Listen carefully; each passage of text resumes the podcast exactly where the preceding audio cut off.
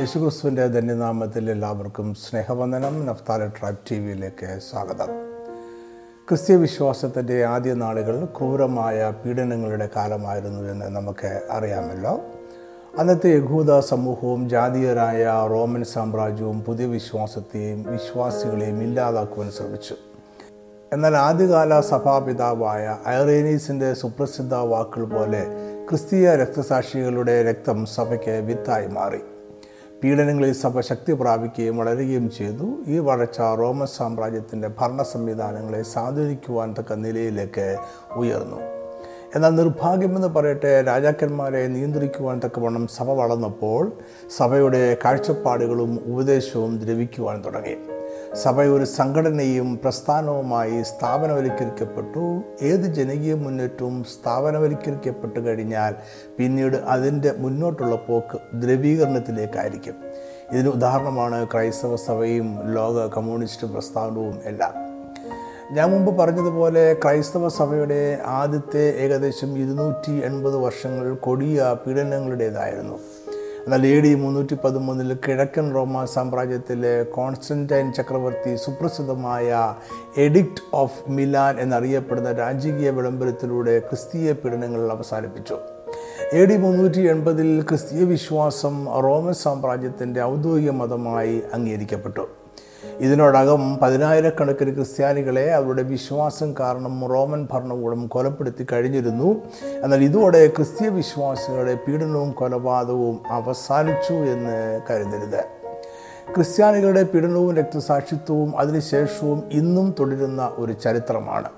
A D മുന്നൂറ്റി പതിമൂന്നോടെ ക്രൈസ്തവ വിശ്വാസികളുടെ പീഡനം റോമൻ സാമ്രാജ്യം നിർത്തുകയും അത് പിന്നീട് ക്രൈസ്തവ സഭ തന്നെ ഏറ്റെടുത്ത് തുടരുകയും ചെയ്തു എന്നതാണ് ചരിത്രപരമായി കൂടുതൽ ശരി. റോമൻ സാമ്രാജ്യത്തിന്റെ പീഡനകാലത്തിനും ക്രൈസ്തവ വിശ്വാസികൾക്കെതിരായ അന്നത്തെ ക്രിസ്തീയ സഭ തുടർന്ന പീഡനത്തിനും ഇടയിൽ സമാധാനത്തിന്റെ ഒരു ഇടവേള ഉണ്ടായിരുന്നു എന്ന് മാത്രം. റോമൻ മതത്തെ സംരക്ഷിക്കുവാനായി ക്രൈസ്തവ വിശ്വാസികളെ റോമൻ ഭരണകൂടം പീഡിപ്പിച്ചു കൊന്നു. നാലാം നൂറ്റാണ്ട് മുതൽ സഭയുടെ പഠിപ്പിക്കലുകളെ സംരക്ഷിക്കുവാൻ വേണ്ടി അന്നത്തെ ഏകസഭ വ്യത്യസ്തമായ അഭിപ്രായമുള്ളവരെ പീഡിപ്പിച്ചു കൊന്നു. ഇത് മാത്രമേ അവർ തമ്മിൽ വ്യത്യാസം ഉണ്ടായിരുന്നുള്ളൂ. ക്രൈസ്തവ സഭ സ്ഥാപനവൽക്കരിക്കപ്പെട്ട് കഴിഞ്ഞപ്പോൾ അതിന്റെ നിലനിൽപ്പിനെ ചോദ്യം ചെയ്യുന്ന എല്ലാ അഭിപ്രായങ്ങളെയും വ്യക്തികളെയും പീഡിപ്പിക്കുക കൊല്ലുക എന്ന തത്വശാസ്ത്രത്തിലേക്ക് മാറി. ഇതിനെ ന്യായീകരിക്കുവാൻ ആവശ്യമായ വേദവാക്യങ്ങൾ കണ്ടെത്തി പീഡനത്തിൽ എവിടെ നിൽക്കണമെന്ന് സഭ തീരുമാനിച്ചു.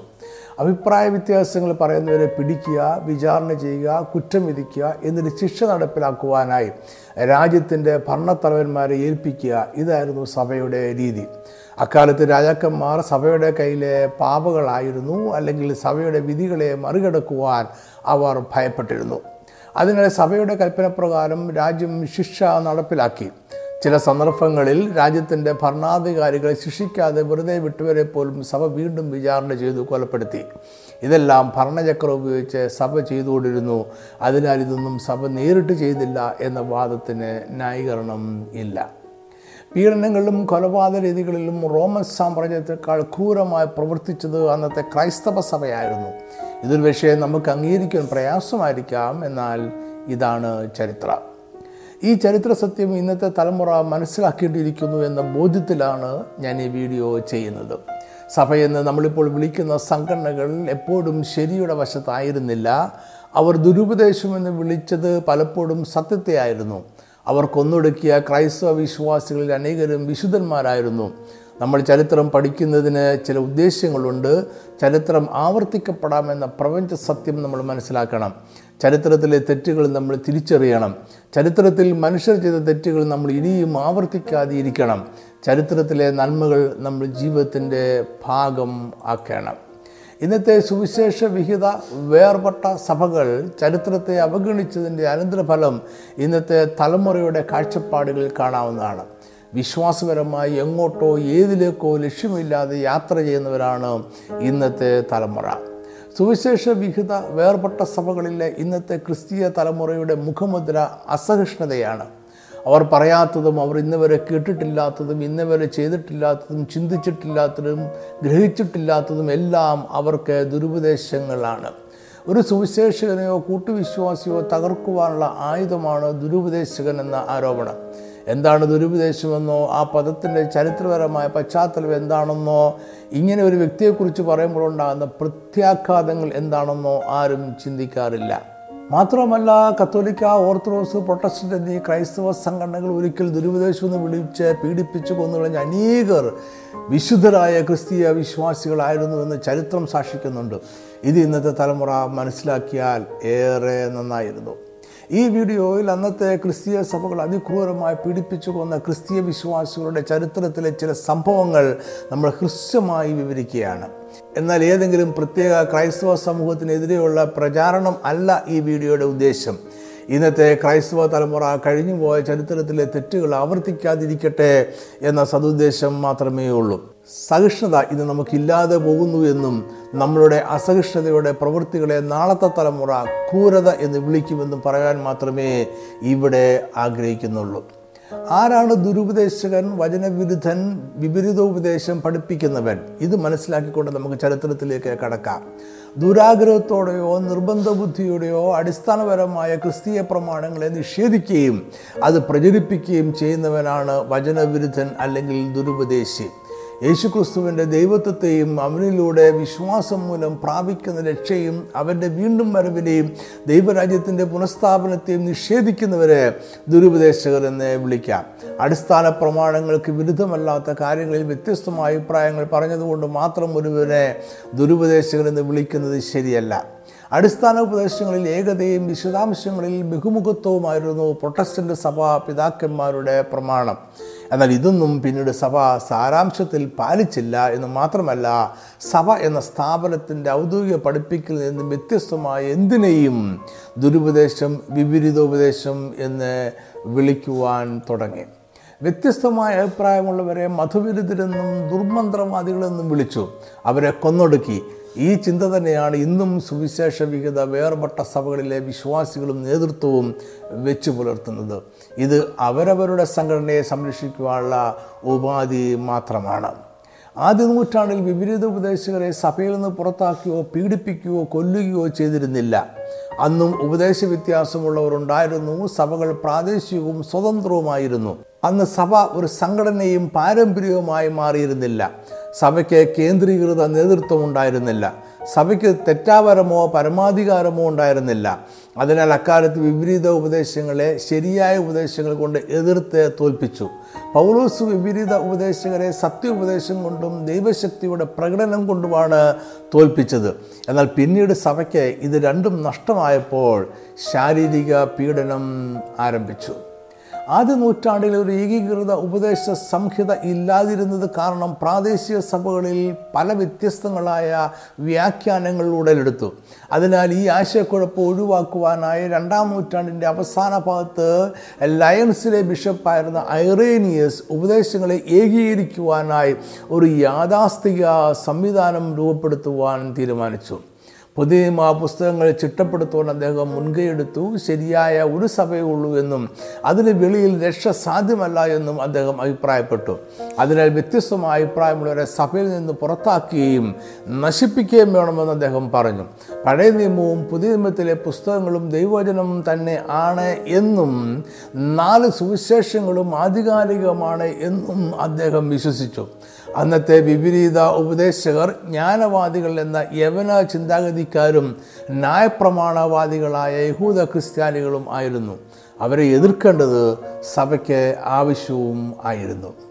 വിപരീത ഉപദേശകരെ എതിർക്കുവാനായി എ ഡി നൂറ്റി എൺപതിൽ അഞ്ച് വാല്യങ്ങളിലായി ഐറേനിയസ് എഴുതിയ അഡ്വേഴ്സസ് ഹെരേസസ് എന്ന കൃതി പ്രശസ്തമാണ്. അദ്ദേഹത്തിന്റെ നിലപാടുകൾ അന്നത്തെ സഭയ്ക്ക് ഗുണകരം ആയിരുന്നു. എന്നാൽ പിന്നീട് ഐറേനീസിന്റെ ചിന്തകൾ ക്രൈസ്തവ വിശ്വാസികളെ തന്നെ പീഡിപ്പിക്കുവാനായി ഒരു ഉപാധിയായി എന്നത് ഒരു ചരിത്ര വിരോധാഭാസമാണ്. ഐറേനീസ് പാകിയ ചിന്തകളിൽ നിന്നുകൊണ്ടാണ് കോൺസ്റ്റന്റൈൻ ചക്രവർത്തിയെ പോലെയുള്ളവർ പീഡനത്തിനുള്ള ഉത്തരവുകൾ ഇറക്കിയത്. എ ഡി മുന്നൂറ്റി എൺപതിൽ കിഴക്കൻ റോമൻ ചക്രവർത്തിയായിരുന്ന തിയോഡോസിയൂസ് ഒന്നാമൻ എല്ലാ ക്രിസ്തീയ വിശ്വാസികളും കത്തോലിക്ക ക്രിസ്ത്യാനി എന്ന പേര് സ്വീകരിക്കണമെന്ന് ഉത്തരവിറക്കി.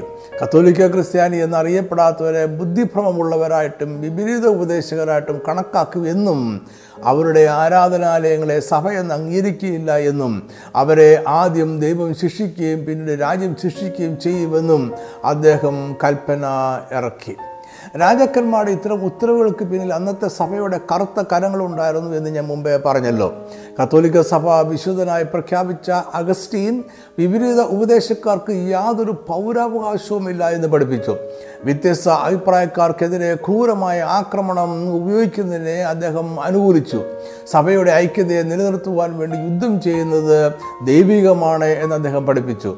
സെന്റ് തോമസ് അക്യുനാസും അന്നത്തെ സഭയുടെ ഉപദേശങ്ങളിൽ നിന്നും വ്യതിചലിക്കുന്നവരെ ജീവനോടെ തീ വെച്ചു കൊല്ലണം എന്ന അഭിപ്രായക്കാരനായിരുന്നു. അഗസ്റ്റിൻ അക്യുനാസ് എന്നിവരെ പോലെയുള്ളവർ നയിച്ചിരുന്ന അന്നത്തെ സഭ ക്രിസ്തുവിന്റെ ശരീരമെന്ന മാർമികമായ സഭ അല്ലായിരുന്നു എന്ന് നമ്മൾ മനസ്സിലാക്കണം. അന്ന് ക്രൈസ്തവ സഭ എന്ന് വിളിക്കപ്പെട്ടിരുന്നത് സ്ഥാപനവൽക്കരിക്കപ്പെട്ട ഒരു സമൂഹത്തെയും സംവിധാനത്തെയും ആയിരുന്നു. ഇന്നത്തെ വിവിധ ക്രിസ്തീയ സഭകൾ എന്ന സ്ഥാപനങ്ങളും അനുയായികളും ഇതേ ആത്മാവിനാൽ നയിക്കപ്പെടുന്നവർ തന്നെയാണ്. ക്രിസ്തുവിന്റെ എന്ന സഭ മാർമികമാണ് അതൊരു ഭൗതിക സ്ഥാപനം അല്ല. ക്രൈസ്തവ വിശ്വാസികളെ സഭ തന്നെ പീഡിപ്പിക്കുന്നതിന്റെ ഉത്തരവാദിത്വത്തിൽ നിന്നും സഭയെ മാറ്റി നിർത്തുവാനുള്ള വഴിയും അഗസ്റ്റിൻ കണ്ടെത്തി. സഭയുടെ ഉപദേശങ്ങളെ എതിർക്കുന്നത് രാജ്യത്തെ എതിർക്കുന്നതിന് തുല്യമാണ് എന്നും അതിനാൽ അവരെ ശിക്ഷിക്കേണ്ടത് രാജ്യത്തിന്റെ ഉത്തരവാദിത്വമാണ് എന്നും അദ്ദേഹം പഠിപ്പിച്ചു. അങ്ങനെ സഭ കുറ്റവും ശിക്ഷയും വിധിക്കുകയും രാജ്യം ശിക്ഷ നടപ്പിലാക്കുകയും ചെയ്യുന്ന രീതി നിലവിൽ വന്നു. ഇത് തന്നെയാണ് യേശുവിനെ ക്രൂശീകരിക്കുവാൻ യഹൂദ മത പുരോഹിതന്മാർ ഉപയോഗിച്ച മാർഗം എന്ന് നമ്മൾ ഓർക്കണം. യഹൂദ മത പുരോഹിതന്മാർ കുറ്റവും ശിക്ഷയും വിധിച്ചു. റോമൻ സാമ്രാജ്യം അത് നടപ്പിലാക്കി. പ്രസിദ്ധമായ മതദ്രോഹ വിചാരണയുടെ കാലത്ത് കത്തോലിക്ക സഭ ക്രിസ്തീയ വിശ്വാസികളെ കൊല്ലുവാൻ ഉപയോഗിച്ച തത്വം ഇതായിരുന്നു. ഇത്രയും ചരിത്ര പശ്ചാത്തലം മനസ്സിലാക്കിക്കൊണ്ട് നമുക്കിനി ചില സംഭവങ്ങളിലേക്ക് പോകാം. വാൾഡൻസീസ് എന്നറിയപ്പെടുന്ന ക്രിസ്തീയ വിശ്വാസ സമൂഹം നവീകരണത്തിന്റെ ആദ്യകാല മുന്നേറ്റമായാണ് അറിയപ്പെടുന്നത്. പന്ത്രണ്ടാം നൂറ്റാണ്ടിൽ ഇപ്പോഴത്തെ ഫ്രാൻസിൽ ഉൾപ്പെട്ടിരുന്ന ലയൺ എന്ന സ്ഥലത്ത് പീറ്റർ വാൾഡോ എന്ന ഒരു ധനികനായ വ്യാപാരിയുടെ നേതൃത്വത്തിലാണ് ഈ പ്രസ്ഥാനം ആരംഭിക്കുന്നത്. അദ്ദേഹം തന്റെ സമ്പത്തെല്ലാം സാധുക്കൾക്ക് വിതരണം ചെയ്തു. ദാരിദ്ര്യം ജീവിതശൈലിയായി തിരഞ്ഞെടുത്തു. വാൾഡോ വേദപുസ്തകം അവരുടെ പ്രാദേശിക ഭാഷയായ ഓക്സിറ്റനിലേക്ക് പരിഭാഷപ്പെടുത്തുവാൻ ശ്രമിച്ചു. അവർ പോപ്പിന്റെ പരമാധികാരത്തെയും പുരോഹിതന്മാരുടെ പ്രത്യേകാധികാരത്തെയും നിരാകരിച്ചു. കത്തോലിക്ക സഭയുടെ കുർബാന മരിച്ചവർക്ക് വേണ്ടിയുള്ള പ്രാർത്ഥന മതദ്രോഹ വിചാരണ സഭ നൽകുന്ന പാപക്ഷമ കുംഭസാരം ലാറ്റിൻ ഭാഷയിലുള്ള പ്രാർത്ഥനകൾ ശരീരദണ്ഡനം വിശുദ്ധന്മാരുടെ വണക്കം കൂതാശകളുടെ വന്ദനം ശപഥം ചെയ്യൽ എന്നിങ്ങനെയുള്ള കത്തോലിക്ക സഭയുടെ പല ആചാരങ്ങളെയും അവർ നിരാകരിച്ചു. അവർ സ്ത്രീകളെ ദൈവജനം പ്രസംഗിക്കുവാൻ അനുവദിച്ചു. ഇതെല്ലാം അന്നത്തെ ഏക സഭയായിരുന്ന കത്തോലിക്ക സഭയുടെ ഉപദേശങ്ങളോട് ഒത്തുപോയില്ല. അതിനാൽ ആയിരത്തി ഒരുന്നൂറ്റി എഴുപത്തി മൂന്നോടെ വാൾഡൻസീസ് വിശ്വാസികളെ മതവിരോധികളായി പ്രഖ്യാപിച്ചു. തുടർന്ന് ലോകം വന്നവരെ കണ്ടിട്ടില്ലാത്ത വിധമുള്ള ക്രൂര പീഡനങ്ങൾ നൂറ്റാണ്ടുകളോളം അവർക്കെതിരെ അഴിച്ചുവിട്ടു. പോപ്പ് ലൂയിസ് മൂന്നാമൻ ആയിരത്തി ഒരുന്നൂറ്റി എൺപത്തിനാലിൽ വെറോണയിലെ സിനഡിൽ വാൾഡൻസീസ് എന്ന ക്രിസ്തീയ വിശ്വാസ സമൂഹത്തെ മതഭിന്നത ഉണ്ടാക്കുന്നവരായി ഔദ്യോഗികമായി പ്രഖ്യാപിച്ചു. ആയിരത്തി ഇരുന്നൂറ്റി പതിനൊന്നിൽ ഫ്രാൻസിലെ സ്ട്രാസ്ബോർഗ് എന്ന സ്ഥലത്തെ എൺപത് വാൾഡൻസീസ് അംഗങ്ങളെ ജീവനോടെ തീവച്ചു കൊന്നു ആയിരത്തി ഇരുന്നൂറ്റി പതിനഞ്ചിൽ നാലാമത്തെ ലാറ്ററൻ കൗൺസിലിൽ അവരെ വീണ്ടും മതവിരോധികളായി പ്രഖ്യാപിച്ചു. അവരുടെ പ്രധാന കുറ്റം മതമേലധ്യക്ഷന്മാരുടെ അധികാരത്തെ ബഹുമാനിച്ചില്ല എന്നതായിരുന്നു.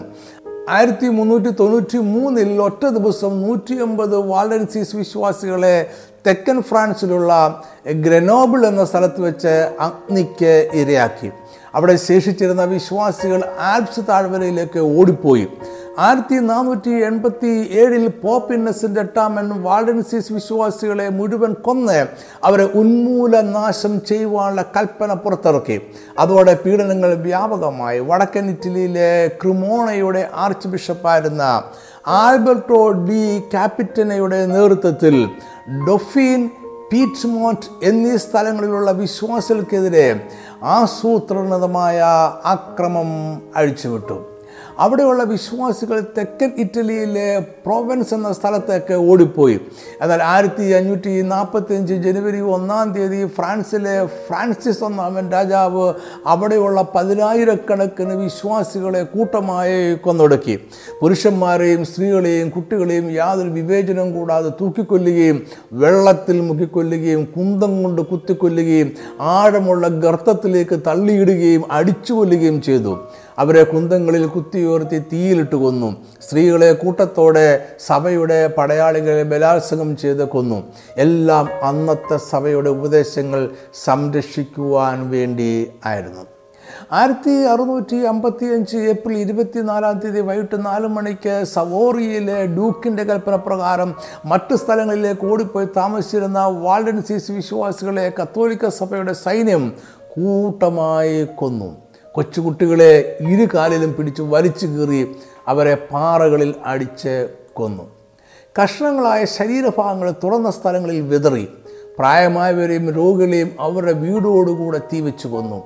ചിലരെ തീയിൽ ജീവനോടെ പൊരിച്ചു. ചിലരുടെ ഹൃദയങ്ങളെ അവർക്ക് ജീവനുള്ളപ്പോൾ തന്നെ മുറിച്ചു മാറ്റി. ക്രൂരന്മാരായ സൈന്യം വിശ്വാസികളുടെ തലച്ചോറിനെ പാചകം ചെയ്ത് ഭക്ഷിച്ചു. ജീവനുള്ള മനുഷ്യ ശരീരത്തിൽ ഉഴവുചാലുകൾ പോലെ ആഴമുള്ള ചാലുകൾ ഉണ്ടാക്കി. പിതാക്കന്മാരുടെ കഴുത്തിൽ അവരുടെ മക്കളുടെ അറുക്കപ്പെട്ട ശിരസ് മാലയായി ചാർത്തി കൊലക്കളത്തിലേക്ക് കൊണ്ടുപോയി. ചിലരെ ജീവനോടെ കുടിച്ചിട്ടു അന്നത്തെ ജാതീയരായ റോമക്കാർ ഗർഭിണികളായ സ്ത്രീകളെ കൊല്ലുകയില്ലായിരുന്നു. എന്നാൽ സഭയുടെ ഉപദേശ സംരക്ഷകർ ഗർഭിണികളെയും അഗ്നിക്ക് ഇരയാക്കി. അവരുടെ വയറ് കീറി ശിശുക്കളെ പുറത്തെടുത്ത് അവരെ തീയിലിട്ടു. ഈ ക്രൂരതയിൽ ഏകദേശം ആയിരത്തി എഴുന്നൂറ് പേർ കൊല്ലപ്പെട്ടതായി ചരിത്രരേഖയുണ്ട്. യഥാർത്ഥത്തിൽ കൊല്ലപ്പെട്ടവർ ഇതിലും വളരെയധികമാണ്. ഈ ഇരുണ്ട ദിവസത്തെ പീഡ്മോണ്ട് ഈസ്റ്റർ എന്നാണ് ഇന്ന് ചരിത്രത്തിൽ അറിയപ്പെടുന്നത്.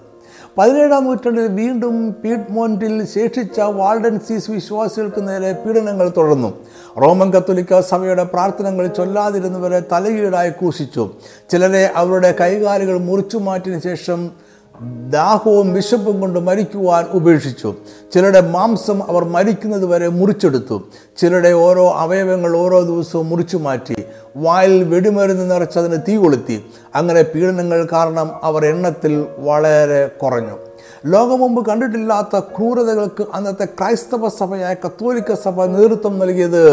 സ്നേഹത്തിന്റെയും സഹിഷ്ണുതയുടെയും അമൂല്യ പ്രതീകമായ യേശുവിന്റെ ഉപദേശം സംരക്ഷിക്കാൻ വേണ്ടിയായിരുന്നു എന്ന വാദമാണ് ഏറെ വിരോധാഭാസം. ഇതിനെയെല്ലാം അതിജീവിച്ച ചുരുക്കം ചില വാൾഡൻസീസ് വിശ്വാസികൾ ജർമ്മനിയിലെ സമാന വിശ്വാസമുള്ളവരായി ചേർന്ന് പ്രൊട്ടസ്റ്റന്റ് നവീകരണ പ്രസ്ഥാനത്തിന്റെ ഭാഗമായിട്ട് മാറി. അവർ പിന്നീട് ജോൺ കാൽവിന്റെ ദൈവശാസ്ത്രത്തിന്റെ ഭാഗമാകുകയും ചെയ്തു. ഞാൻ മുമ്പ് പറഞ്ഞതുപോലെ വാർഡൻസീസ് വിശ്വാസികളെ പ്രൊട്ടസ്റ്റന്റ് നവീകരണ പ്രസ്ഥാനത്തിന്റെ ആദ്യകാല സമൂഹമായിട്ടാണ് കണക്കാക്കുന്നത്.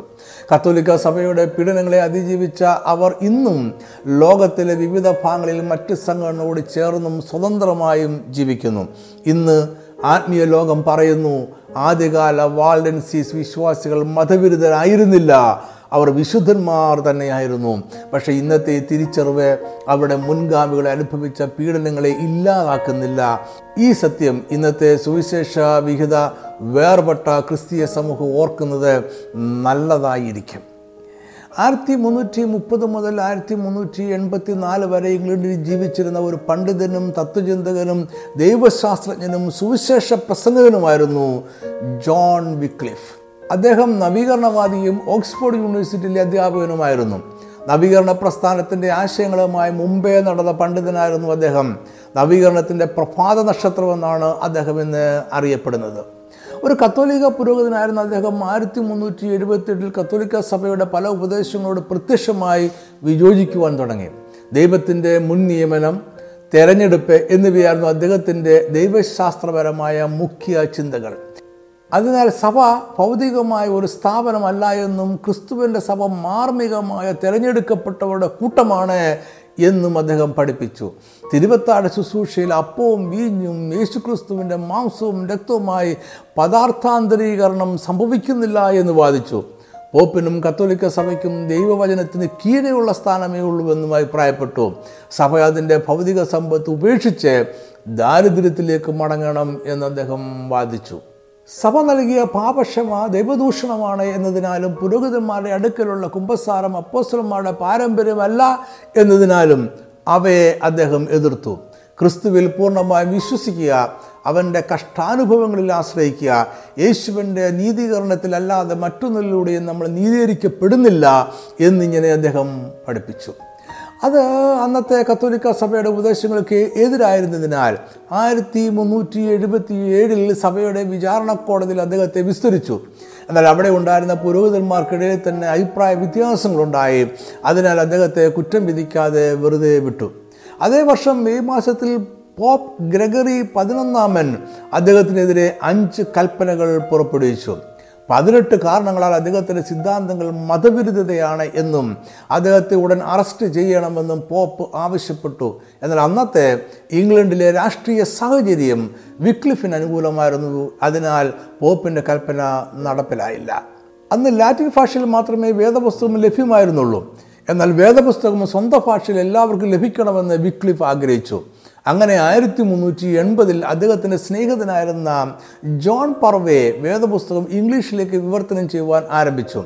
വേദപുസ്തക സത്യങ്ങൾ പ്രചരിപ്പിക്കുവാനായി ദാരിദ്ര്യത്തെ ജീവിതശൈലിയായി സ്വീകരിച്ച ഒരു സുവിശേഷ സമൂഹത്തെ രൂപീകരിക്കുവാനും വിക്ലിഫ് തീരുമാനിച്ചു.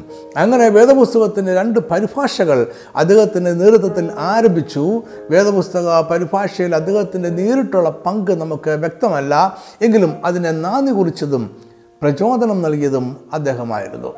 സഭ വേദപുസ്തക പരിഭാഷയെ ശക്തമായി എതിർത്തു. പരിഭാഷകൾ വേദപുസ്തക വചനങ്ങളെ കൂട്ടിക്കളയുമെന്നും ദൈവവചനം സാധാരണക്കാരിലേക്കും സ്ത്രീകളിലേക്കും എത്തിച്ചേരുമെന്നും അവർ അതിനെ തെറ്റായി വ്യാഖ്യാനിക്കുമെന്നും അത് ദൈവവചനം എന്ന മുത്ത് പന്നികളുടെ മുമ്പിൽ ഇട്ടുകൊടുക്കുന്നതിന് തുല്യമായിരിക്കുമെന്നും സഭ അഭിപ്രായപ്പെട്ടു. എന്നാൽ ഇംഗ്ലീഷുകാർ ക്രിസ്തുവിന്റെ പ്രമാണങ്ങൾ ഇംഗ്ലീഷിൽ മനസ്സിലാക്കുന്നതാണ് ഏറെ നല്ലത് എന്നും ദൈവം മോശയോടും ക്രിസ്തു അപ്പോസ്ലന്മാരോടും അവരുടെ സ്വന്തം ഭാഷയിലാണ് സംസാരിച്ചത് എന്നും വിക്ലിഫ് മറുപടി പറഞ്ഞു. വിക്ലിഫിന്റെ മരണത്തിന് മുമ്പ് വേദപുസ്തകത്തിന്റെ പരിഭാഷ പൂർത്തിയാക്കുവാൻ കഴിഞ്ഞില്ല. അദ്ദേഹത്തിന്റെ സ്നേഹിതൻ ജോൺ പർവയാണ് ഇന്ന് നമുക്ക് ലഭ്യമായിരിക്കുന്ന വിക്ലിഫ് പരിഭാഷ പൂർത്തീകരിച്ചത്. ആയിരത്തി മുന്നൂറ്റി എൺപത്തി നാല് ഡിസംബർ മുപ്പത്തി ഒന്നാം തീയതി അദ്ദേഹം മരിച്ചു. എങ്കിലും കത്തോലിക്ക സഭയ്ക്ക് അദ്ദേഹത്തോടുള്ള വിരോധം അവസാനിച്ചില്ല. ആയിരത്തി നാനൂറ്റി പതിനഞ്ച് മെയ് മാസം നാലാം തീയതി അദ്ദേഹത്തിന്റെ മരണത്തിന് മുപ്പത് വർഷങ്ങൾക്ക് ശേഷം കത്തോലിക്ക സഭയുടെ കോൺസ്റ്റൻസ് കൗൺസിൽ വിക്ലിഫിനെ മതവിരുദ്ധനായി പ്രഖ്യാപിച്ചു. അദ്ദേഹത്തിന്റെ പുസ്തകങ്ങൾ തീവച്ച് നശിപ്പിച്ചു. അദ്ദേഹത്തിന്റെ ശവകുടീരത്തിൽ നിന്നും അസ്ഥികൾ കുഴിച്ചെടുത്തു. ആയിരത്തി നാനൂറ്റി ഇരുപത്തെട്ടിൽ പോപ്പ് മാർട്ടിൻ അഞ്ചാമന്റെ കൽപ്പനപ്രകാരം അസ്ഥികളെ തീവച്ച് അതിന്റെ ചാരം സ്വിഫ്റ്റ് നദിയിൽ ഒഴുക്കിക്കളഞ്ഞു. ഇനി നമുക്ക് ജോൺ വിക്ലിഫ് സ്ഥാപിച്ച ലൊല്ലാഴ്സ് എന്ന സമൂഹത്തിന് എന്ത് സംഭവിച്ചു എന്ന് നോക്കാം. വിക്ലിഫിന്റെ ആശയങ്ങളെ ഉൾക്കൊണ്ടുകൊണ്ട് ഭൗതിക സമ്പത്തും സുഖങ്ങളും ഉപേക്ഷിച്ച് ദാരിദ്ര്യത്തെ ജീവിതശൈലിയാക്കിയ ഒരു കൂട്ടം സുവിശേഷകരായിരുന്നു ലൊല്ലാഴ്സ് എന്ന് അറിയപ്പെട്ടിരുന്നവർ. ഇംഗ്ലണ്ടിൽ ജീവിച്ചിരുന്ന ഇവരുടെ പ്രവർത്തന കാലം ആയിരത്തി മുന്നൂറിന്റെ അവസാനം മുതൽ ആയിരത്തി അഞ്ഞൂറിന്റെ ആരംഭം വരെയായിരുന്നു ലൊല്ലാഴ്സ് എന്ന പേര് പിറുപുറുക്കുന്നവർ എന്ന അർത്ഥമുള്ള ഒരു ഡച്ച് വാക്കിൽ നിന്നും രൂപമെടുത്തതാണ്. ഈ പേര് അവരെ ആക്ഷേപിക്കുവാനായി കത്തോലിക്ക സഭ നൽകിയതാണ്. ആയിരത്തി മുന്നൂറ്റി തൊണ്ണൂറ്റി ഒമ്പതിൽ ഹെൻറി നാലാമൻ രാജാവായിട്ട് അധികാരം ഏറ്റെടുത്തു. ആയിരത്തി നാനൂറ്റി ഒന്നിൽ മതവിരുദ്ധരെ തീവച്ചു കൊല്ലുവാൻ അദ്ദേഹം ഉത്തരവിട്ടു. ലൊള്ളാഴ്സ് എന്ന വിശ്വാസ സമൂഹത്തിന്റെ പേര് എടുത്തു പറഞ്ഞില്ല എങ്കിലും വേദപുസ്തകത്തിന്റെ പരിഭാഷകൾ കൈവശം വെക്കുന്നത് മതവിരുദ്ധതയാണ് എന്നും ഉത്തരവിൽ പറഞ്ഞു. തീർച്ചയായും ഇത് ലൊള്ളാഴ്സ് വിശ്വാസ സമൂഹത്തെ ഉദ്ദേശിച്ചായിരുന്നു. ഈ ഉത്തരവ് ഇറങ്ങുന്നതിന്റെ ചില ദിവസങ്ങൾക്ക് മുമ്പേ ലൊള്ളാഴ്സ് അംഗമായിരുന്ന വില്യം സാട്രയെ തീ വെച്ച് കൊന്നു.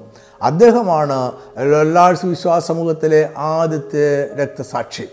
ആയിരത്തി നാനൂറ്റി ഒമ്പത് മാർച്ച് പതിനഞ്ചാം തീയതി ജോൺ ബാൾബി എന്ന ക്രിസ്ത്യ വിശ്വാസിയെ സഭ സഭാ പുരോഹിതന്മാരുടെ കോടതി വിചാരണ ചെയ്തു. തിരുവത്താട സമയത്ത് അപ്പവും വീഞ്ഞും ക്രിസ്തുവിന്റെ മാംസവും രക്തവുമായ വസ്തുമാറ്റം ഉണ്ടാകുന്നില്ല എന്ന് അദ്ദേഹം പറഞ്ഞു എന്നതായിരുന്നു കുറ്റം. അതേ ദിവസം അദ്ദേഹത്തെ ഒരു വീപ്പയിൽ നിർത്തി ചുറ്റും തീ വെച്ച് കൊന്നു.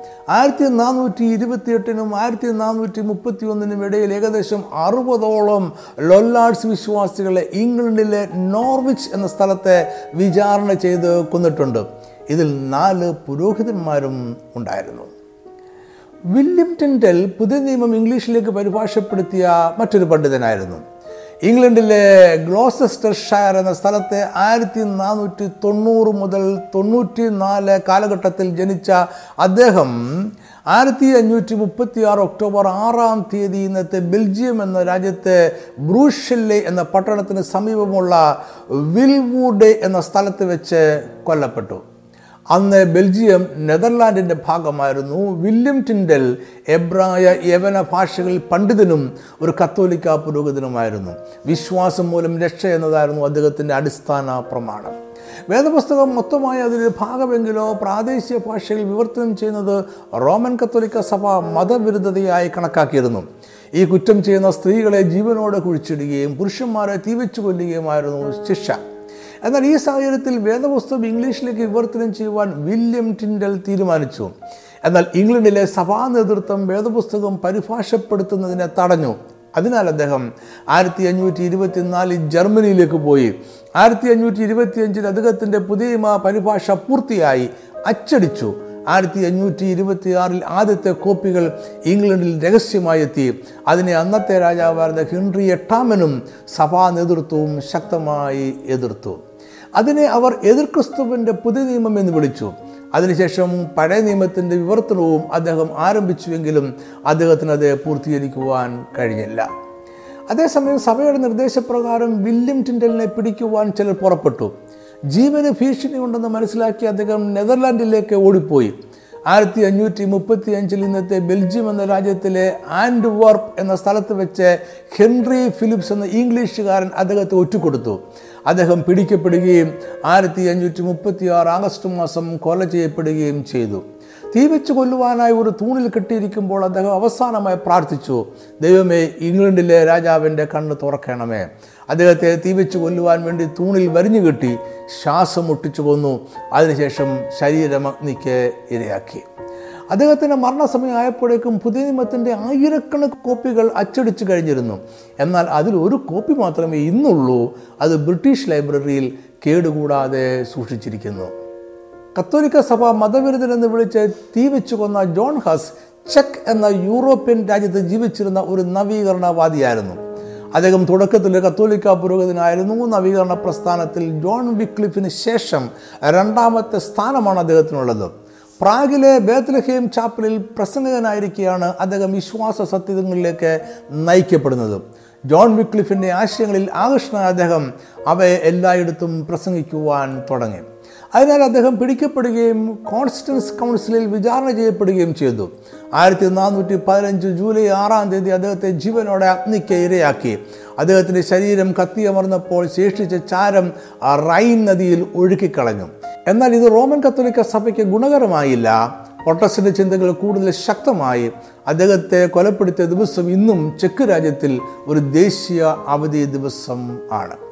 ഇതുവരെ നമ്മൾ ചർച്ച ചെയ്ത ചരിത്ര സംഭവങ്ങളിലെല്ലാം കത്തോലിക്ക സഭയായിരുന്നു പീഡകരുടെ സ്ഥാനത്ത്. അന്നത്തെ ഏക സഭ അവരായതുകൊണ്ടാണ് അവർ എപ്പോഴും പീഡകരുടെ സ്ഥാനത്ത് നിൽക്കുന്നത്. പൊട്ടസിന്റെ സഭകൾ അവരെക്കാൾ സഹിഷ്ണുത ഉള്ളവരായിരുന്നില്ല എന്ന് ചരിത്രം പറയുന്നുണ്ട്. ഇതിന് സാക്ഷിയായ ഒരു ചരിത്ര സംഭവം കൂടി വിവരിച്ചുകൊണ്ട് ഈ വീഡിയോ അവസാനിപ്പിക്കുവാൻ ഞാൻ ആഗ്രഹിക്കുന്നു. ഇതൊരു കത്തോലിക്ക പ്രൊട്ടസ്റ്റന്റ് സംയുക്ത പീഡന ചരിത്രമാണ്. പ്രൊട്ടസ്റ്റന്റ് മുന്നേറ്റത്തിലെ തീവ്ര വിശ്വാസ വിഭാഗമായിരുന്നു അനാബാപ്തിസ്റ്റുകാർ. ഇന്നത്തെ ബാപ്തിസ്റ്റ് ബ്രദറൻ പെന്തക്കോസ് പ്രസ്ഥാനങ്ങളുടെ മുൻഗാമികളായി ഇവരെ കണക്കാക്കാം. ഈ ആത്മീയ മുന്നേറ്റം ആരംഭിക്കുന്നത് സ്വിറ്റ്സർലൻഡിൽ പതിനാറാം നൂറ്റാണ്ടിലാണ്. അവിടെ നിന്നും അത് ജർമ്മനി നെതർലാൻഡ്സ് ബെൽജിയം എന്നിവിടങ്ങളിലേക്ക് വേഗം പടർന്നു. ഇവരുടെ ഏറ്റവും പ്രധാന ഉപദേശം മുതിർന്ന സ്നാനം അല്ലെങ്കിൽ വിശ്വാസ സ്നാനമാണ്. ഇവരിൽ ആദ്യത്തെ തലമുറ ശിശുക്കളായിരുന്നപ്പോൾ സ്നാനപ്പെട്ടവരായിരുന്നു. എന്നാൽ അവർ അനാബാപ്തിസ്റ്റ് വിശ്വാസത്തിലേക്ക് വന്നപ്പോൾ വീണ്ടും സ്നാനപ്പെട്ടു. അങ്ങനെ വീണ്ടും സ്നാനപ്പെട്ടവരായതുകൊണ്ടാണ് അവർക്ക് അനാബാപ്തിസ്റ്റ് എന്ന പേര് ലഭിച്ചത്.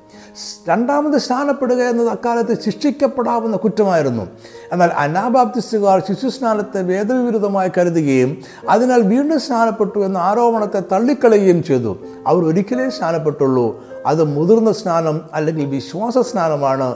ഒരുവൻ അവന്റെ സ്വതന്ത്ര ഇച്ഛാശക്തി ഉപയോഗിച്ച് പാപത്തെ ഏറ്റുപറഞ്ഞ് ഉപേക്ഷിച്ചതിന് ശേഷം സ്നാനപ്പെടണം എന്ന് അവർ വിശ്വസിച്ചു. അനാബപ്തിസ്റ്റുകാരെ അവരുടെ വിശ്വാസത്തിന്റെ പേരിൽ പീഡിപ്പിച്ചവരിൽ കത്തോലിക്ക സഭയും അന്നത്തെ രാജ്യഭരണത്തിൽ ഭാഗമായിരുന്ന പ്രൊട്ടസ്റ്റന്റ് സഭയും ഉണ്ടായിരുന്നു. പീഡകരിൽ മാർട്ടിൻ ലൂതറും ജോൺ കാൽവിനും ഉൾഗ്ലിച്ച് സിംഗ്ലി എന്ന സ്വിസ് നവീകരണവാദിയും ഉണ്ടായിരുന്നു. ഇവരുടെ പൊതുശത്രുവായിരുന്നു അനാബാപ്തിസ്റ്റുകാർ. സ്വിറ്റ്സർലൻഡിൽ ആയിരത്തി അഞ്ഞൂറ്റി ഇരുപത്തിയേഴ് ജനുവരി അഞ്ചാം തീയതി അനാബാപ്തിസ്റ്റുകാരനും സ്വിസ് ബ്രദറൻ സഭയുടെ സഹസ്ഥാപകനുമായ ഫെലിക്സ് മാൻസ് കൊല ചെയ്യപ്പെട്ടു. അദ്ദേഹത്തെ വിചാരണ ചെയ്ത് കൊല്ലുവാൻ വിധിച്ച കൗൺസിലിൽ സ്വിറ്റ്സർലൻഡിലെ നവീകരണ പ്രസ്ഥാനത്തിന്റെ നേതൃത്വത്തിലായിരുന്ന ഉൾറിച്ച് സിംഗ്ലി ഉണ്ടായിരുന്നു. ഫെലിക്സ് മാൻസിനെ കൈകാലികൾ ബന്ധിക്കപ്പെട്ടവനായി ലിമാറ്റ് നദിയിലുള്ള സൂറിച്ച് തടാകത്തിൽ മുക്കിക്കൊന്നു. അതിനുശേഷം അനേകം അനാബാപ്തിസ്റ്റ് വിശ്വാസികൾ അതിക്രൂരമായി കൊല ചെയ്യപ്പെട്ടു. അനാബാപ്തിസ്റ്റുകാർ മുതിർന്ന സ്നാനത്തിൽ വിശ്വസിച്ചിരുന്നാൽ അവരിൽ അധികം പേരെയും വെള്ളത്തിൽ മുക്കിക്കൊല്ലുകയായിരുന്നു. കൊലയാളികൾ അതിനെ മൂന്നാമത്തെ സ്നാനമെന്ന് പരിഹസിച്ച് വിളിച്ചു. ചിലരുടെ ശരീരത്തിലൂടെ തീയിൽ ചുട്ടുപഴുപ്പിച്ച കമ്പി തുളച്ചു കയറ്റിക്കൊന്നു. അവർ ഭൂരിപക്ഷമായിരുന്ന പട്ടണങ്ങളെ ആക്രമിച്ചു. അവിടെ ഉണ്ടായിരുന്ന എല്ലാവരെയും കൊന്നൊടുക്കി ചിലരെ അഗ്നിക്കിരയാക്കി കൊന്നു. ഇംഗ്ലണ്ടിൽ എഡ്വേർഡ് ആറാമൻ രാജാവിന്റെയും എലിസബത്ത് രാജ്ഞിയുടെയും കാലത്ത് പീഡനങ്ങൾ ക്രൂരമായി തുടർന്നു. ഈ പീഡനകാലത്ത് അതിൽ നിന്ന് രക്ഷപ്പെടുവാനായി അനേകം അനാബാപ്തിസ് വിശ്വാസികൾ ഇംഗ്ലണ്ടിൽ നിന്നും യൂറോപ്പിൽ നിന്നും വടക്കൻ അമേരിക്കയിലേക്ക് കുടിയേറി. ചരിത്രം ഇവിടെ അവസാനിക്കുന്നില്ല എങ്കിലും ഈ ചർച്ച ചുരുക്കുവാൻ നമ്മൾ നിർബന്ധിതരാണ്. ഞാൻ തുടക്കത്തിൽ പറഞ്ഞതുപോലെ ഏതെങ്കിലും ഒരു ക്രിസ്തീയ സഭയോ പ്രസ്ഥാനത്തെയോ കുറ്റക്കാർ ആക്കുവാൻ വേണ്ടി അല്ല ഇത്രയും കാര്യങ്ങൾ വിവരിച്ചത്. എല്ലാ കാലത്തെയും എല്ലാ ക്രിസ്തീയ പ്രസ്ഥാനങ്ങളുടെയും സ്വഭാവം ഒന്ന് തന്നെയാണ്. ഇന്നത്തെ സോഷ്യൽ മീഡിയകളിൽ ക്രൈസ്തവർ നടത്തുന്ന പ്രസ്താവനകൾ വായിച്ചു നോക്കിയാൽ ഈ സത്യം നമുക്ക് മനസ്സിലാക്കുവാൻ കഴിയും. നമ്മൾ ഇതുവരെ ചിന്തിക്കാഞ്ഞതും ഇതുവരെ പറയാഞ്ഞതും ഇതുവരെ ചെയ്തിട്ടില്ലാത്തതും മറ്റാരെങ്കിലും ചിന്തിക്കുകയോ പറയുകയോ പ്രവർത്തിക്കുകയോ ചെയ്താൽ അതെല്ലാം ദുരുപദേശമാണ്. നമ്മൾക്കിഷ്ടമില്ലാത്തത് പറയുന്നവനും ദുരുപദേശകൻ ആണ്. ചരിത്രം നമ്മളെ ഓർമ്മിപ്പിക്കുന്ന ചില കാര്യങ്ങളുണ്ട് എന്ന് ഞാൻ ഒന്നുകൂടി ആവർത്തിക്കട്ടെ. അസഹിഷ്ണുത നമ്മളെ ക്രിസ്തുവിന്റെ ശരീരം എന്ന സഭയുടെ ഭാഗമാക്കുകയില്ല. നമ്മളിന്ന് പഴയ കാലത്തെ ക്രിസ്തീയ പീഡകരായ കത്തോലിക്ക പ്രൊട്ടസ്റ്റന്റ് സഭകളെ കാണുന്നത് പോലെ ആയിരിക്കും അസഹിഷ്ഠരായ നമ്മളെ നാളത്തെ തലമുറയും കാണുന്നത്. അതിനാൽ നമുക്ക് ചേരുവാൻ കഴിയാത്തതിനോട് അകന്നു നിൽക്കാം. നമുക്ക് യോജിക്കുവാൻ കഴിയാത്തവരോട് വിയോജിച്ച് നിൽക്കാം. നമ്മുടെ വിശ്വാസം നമുക്ക് മുറുകെ പിടിച്ചുകൊണ്ട് ദൈവരാജ്യം അവകാശമാക്കുക എന്ന ലക്ഷ്യത്തോടെ മുന്നേറാം. അപ്പോഴും സഹിഷ്ണുത എന്ന മനോഭാവം ഉപേക്ഷിക്കാതിരിക്കുവാൻ നമുക്ക് കഴിയണം. അസഹിഷ്ണുത ക്രിസ്തുവിന്റെ മനോഭാവമല്ല ചരിത്രം ഇനിയും ആവർത്തിക്കാതെ ഇരിക്കട്ടെ. ഈ സന്ദേശം ഇവിടെ അവസാനിപ്പിക്കട്ടെ. ഒന്ന് രണ്ട് കാര്യങ്ങൾ കൂടി പറയുവാൻ ഞാൻ ആഗ്രഹിക്കുന്നു. തിരുവചനത്തിന്റെ ആത്മീയ മർമ്മങ്ങൾ വിവരിക്കുന്ന അനേകം വീഡിയോകളും ഓഡിയോകളും നമ്മുടെ ഓൺലൈൻ ചാനലുകളിൽ ലഭ്യമാണ്. വീഡിയോ കാണുവാൻ Naphtali tribe T V dot com എന്ന ചാനലും ഓഡിയോ കേൾക്കുവാൻ Naphtali tribe radio dot com എന്ന ചാനലും സന്ദർശിക്കുക.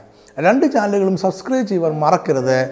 അത് ഇനിയും പ്രസിദ്ധീകരിക്കുന്ന വീഡിയോ ഓഡിയോ എന്നിവ നഷ്ടപ്പെടാതെ ലഭിക്കുവാൻ സഹായിക്കും. ഇതിന്റെ എല്ലാം വേദപഠന കുറിപ്പുകളും ഓൺലൈനിൽ ലഭ്യമാണ്. ഇംഗ്ലീഷിൽ വായിക്കുവാൻ നഫ്താലി ട്രൈബ് ഡോട്ട് കോം എന്ന വെബ്സൈറ്റും മലയാളത്തിനായി വാതിൽ ഡോട്ട് ഇൻ എന്ന വെബ്സൈറ്റും സന്ദർശിക്കുക. പഠനക്കുറിപ്പുകൾ ഇ ബുക്കായി ലഭിക്കുവാനും ഇതേ വെബ്സൈറ്റുകൾ സന്ദർശിക്കാവുന്നതാണ്. അല്ലെങ്കിൽ വാട്സാപ്പിലൂടെ ആവശ്യപ്പെടാം. Phone number nine eight nine double five two four eight five four. എല്ലാ മാസവും ഒന്നാമത്തെയും മൂന്നാമത്തെയും ശനിയാഴ്ച വൈകിട്ട് അഞ്ച് മണിക്ക് പാർവിഷൻ ടി വിയിൽ നമ്മുടെ പ്രോഗ്രാമുണ്ട്. ദൈവജനം ഗൗരവമായി പഠിക്കുവാൻ ആഗ്രഹിക്കുന്നവർ ഈ പ്രോഗ്രാമുകൾ മറക്കാതെ കാണുക മറ്റുള്ളവരും കൂടെ പറയുക. ഈ സന്ദേശം കണ്ടതിനും കേട്ടതിനും വളരെ നന്ദി. ദൈവം നിങ്ങളെല്ലാവരെയും സമൃദ്ധമായി അനുഗ്രഹിക്കട്ടെ. ആമേൻ.